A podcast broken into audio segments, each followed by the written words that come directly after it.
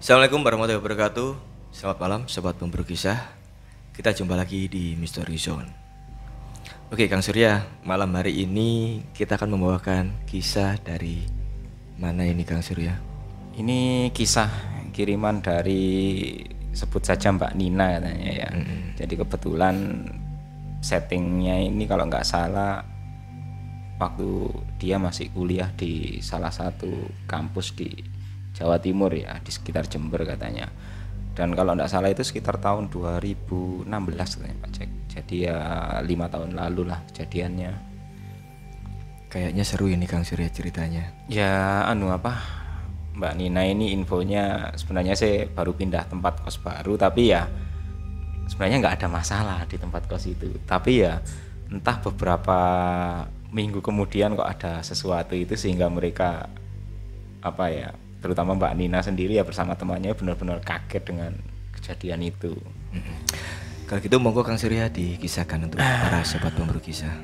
Oke Pak Jack, jadi seperti yang dijelaskan tadi, Mbak Nina ini punya teman akrab ya, walaupun beda kampus atau beda jurusan ini nggak dijelaskan di ceritanya, tapi kalau nggak salah mereka ini dulu waktu sekolahnya itu pernah jadi teman akrab. Jadi walaupun waktu kuliah itu beda jurusan, jadi kayaknya mereka itu akrab banget. Akhirnya pada suatu ketika mereka mungkin saling kontak, sepakat untuk mencari tempat kos bareng, cari tempat kos bersama. Ya karena kebetulan mereka mungkin sudah kenal dari jauh ya, sudah akrab banget. Mereka pun sepakat nyari tempat kos baru, dan ada tempat kos yang memang tempatnya lumayan bagus, harganya juga sesuai apa yang mereka budget mereka, serta tempat itu kayaknya ya benar-benar selera mereka berdua lah. Jadi kayaknya ideal banget gitu. Nah, waktu menempati kos pertama dari pindahan sampai dengan beberapa hari pertama ya sebenarnya nggak ada masalah, tempatnya juga nyaman, di situ juga banyak teman-teman lain yang memang mahasiswa-mahasiswa yang akrab dengan mereka. Jadi mereka berdua merasa enjoy di sana, apalagi ya nggak ada hal-hal yang aneh lah, cerita-cerita dengar-dengar cerita yang serem atau mereka nggak ada pikiran sama sekali ke arah sana, karena bayangannya katanya yang penting tempatnya itu aman gitu aja. Nah, pada suatu hari ini Mbak Nina ini kan dengan satu kamarnya, teman akrabnya namanya Mbak Betty katanya.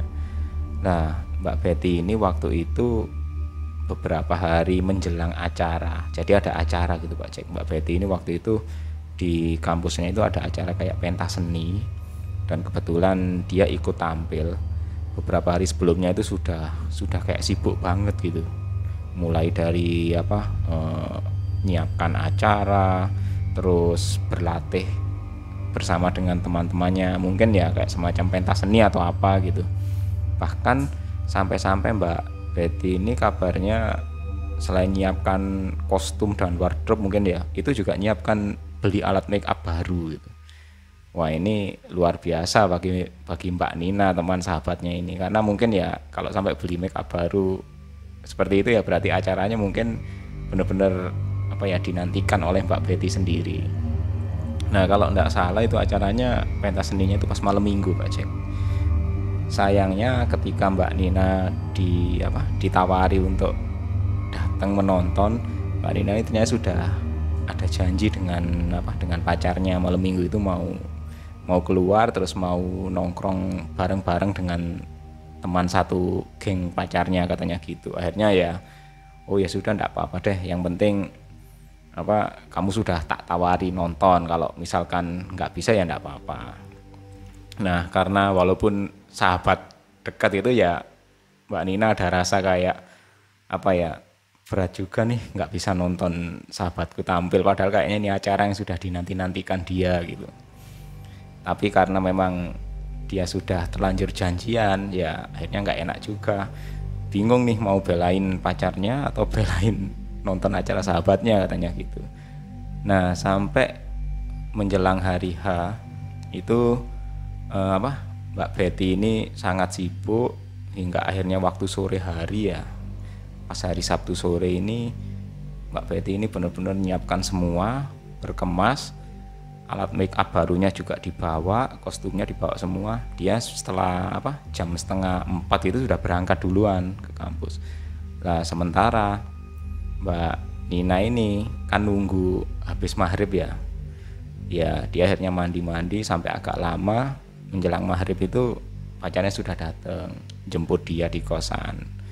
Ya akhirnya Mbak Nina sama pacarnya berangkat pergi, mungkin ya kayak semacam malam mingguan gitulah Pak Cek, kumpul dengan beberapa teman, terus juga makan-makan, mungkin nongkrong atau ada acara lain gitu. Akhirnya ya waktu itu mungkin Mbak Nina sempat kayak mantau di sosmednya temannya itu, sahabatnya itu. Kayaknya sih di WhatsApp pun nggak balesin, mungkin lagi sibuk gitu. Ini ya sudahlah, mungkin persiapan tampil mending nggak diganggu lah, besok aja aku tunggu ceritanya gitu. Mungkin nanti malam kalau sudah selesai pasti akan cerita sampai larut malam, biasanya gitu memang katanya Mbak Nina.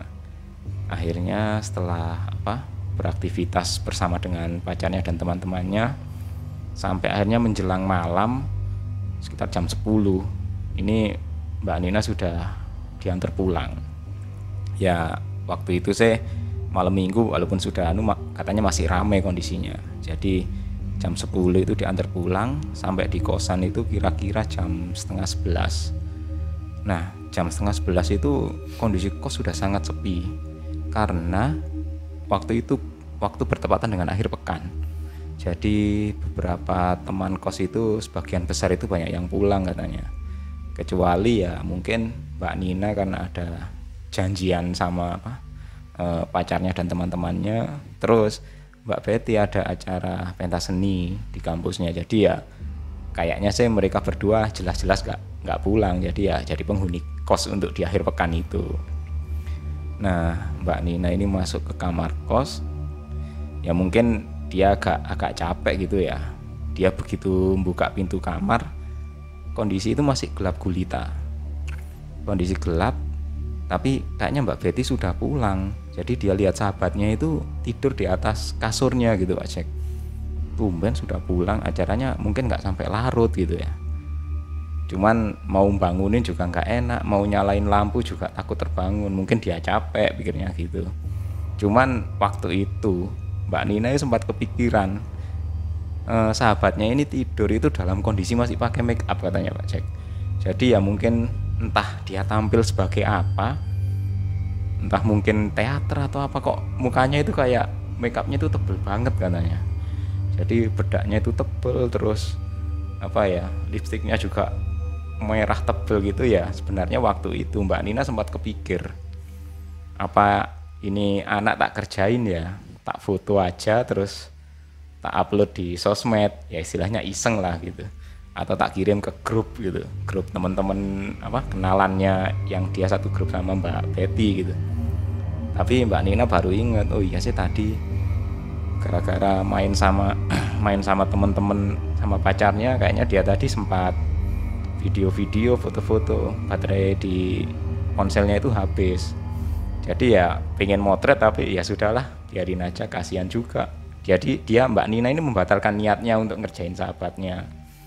Akhirnya ya dia memilih untuk ngecas HP-nya di meja rias itu, dan di situ memang masih ada alat make up-nya alat make up-nya Mbak Betty, tapi alat make up yang lama gitu. Itu yang ditinggal di meja itu menggeletak dan kondisinya terbuka gitu. Ya akhirnya Mbak Nina mungkin ngecas HP-nya, dia kemudian pergi tidur lah, sama-sama capeknya kayaknya. Jadi ya masing-masing kan punya acara sendiri, jadi malam itu keduanya tertidur nyenyak. Nah ketika tertidur ini Mbak Nina itu masih masih ingat pada malam itu dia itu enak-enaknya tidur, nyenyak-nyenyaknya tidur ya. Dia itu katanya sempat bermimpi Pak Cek, ya mimpinya itu mimpi aneh gitu. Dia itu ngerasa kayak dia itu merasa lagi ada acara Agustusan katanya, lagi ada acara Agustusan. Di situ ada Mbak Betty, ada pacarnya juga. Mereka itu acara Agustusan yang kayak bikin lomba make up dengan mata tertutup katanya gitu. Jadi ya Mbak Nina ini katanya kayak di make up gitu dengan mata tertutup, jadi mukanya itu ya kayak dirias lah. Jadi seolah ikut lomba gitu dalam mimpinya, itu yang dirasakan Mbak Nina. Sampai akhirnya terus nyenyak tidur, nggak terasa itu sudah menjelang pagi, sudah subuh. Mbak Nina kan bangun dari tempat tidur, dia lihat, waduh kok anu ya, Mbak Betty sudah nggak ada di kasurnya.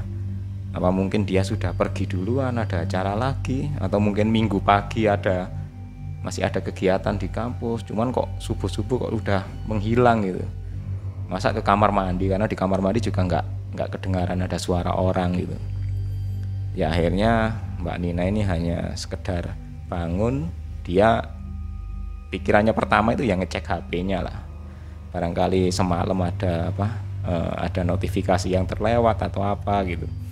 Karena biasanya kalau mereka berdua ini kan sama-sama pegang kunci kamar gitu.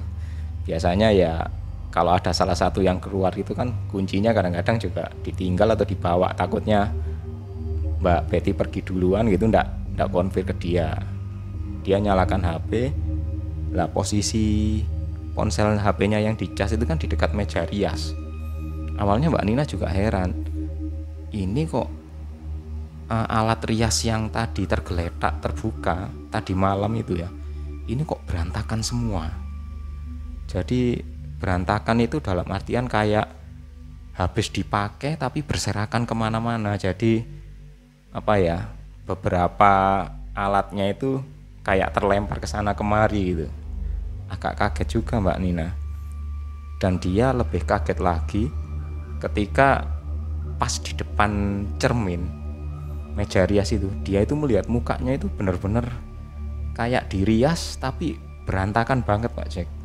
Jadi ya kayak dikasih lipstik tapi tidak karu-karuan, terus eyeshadow juga dipakai di pipi. Wah pokoknya waktu itu dia kayak dikerjain lah. Jadi Mbak Nina ini sedikit emosi juga. Waduh, tadi malam pengen ngerjain sahabatnya si Betty, pengen dipotret waktu tidur, malah pagi-pagi gini malah dia yang kena kerjain duluan. Pantesan alat makeupnya yang lama ini berantakan, bahkan sampai ada salah satu itu yang sampai habis gitu. Mbak Nina jengkel, dia sambil nunggu HP nyala, dia itu pengen nelpon sahabatnya ini. Nah ketika ponsel sudah nyala, di situ banyak notifikasi Pak Cek. Dan salah satu notifikasinya itu malah ada dari Mbak Betty. Itu dikirimnya itu tadi malam, menjelang tengah malam gitu.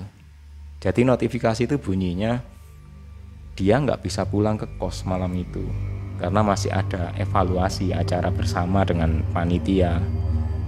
Dia cuma pesen sama Mbak Nina, kayaknya alat riasku yang lama itu tadi tergeletak di meja, tolong dong dimasukkan ke lemari, soalnya itu alat rias kenang-kenangan dari omnya dari luar negeri katanya gitu.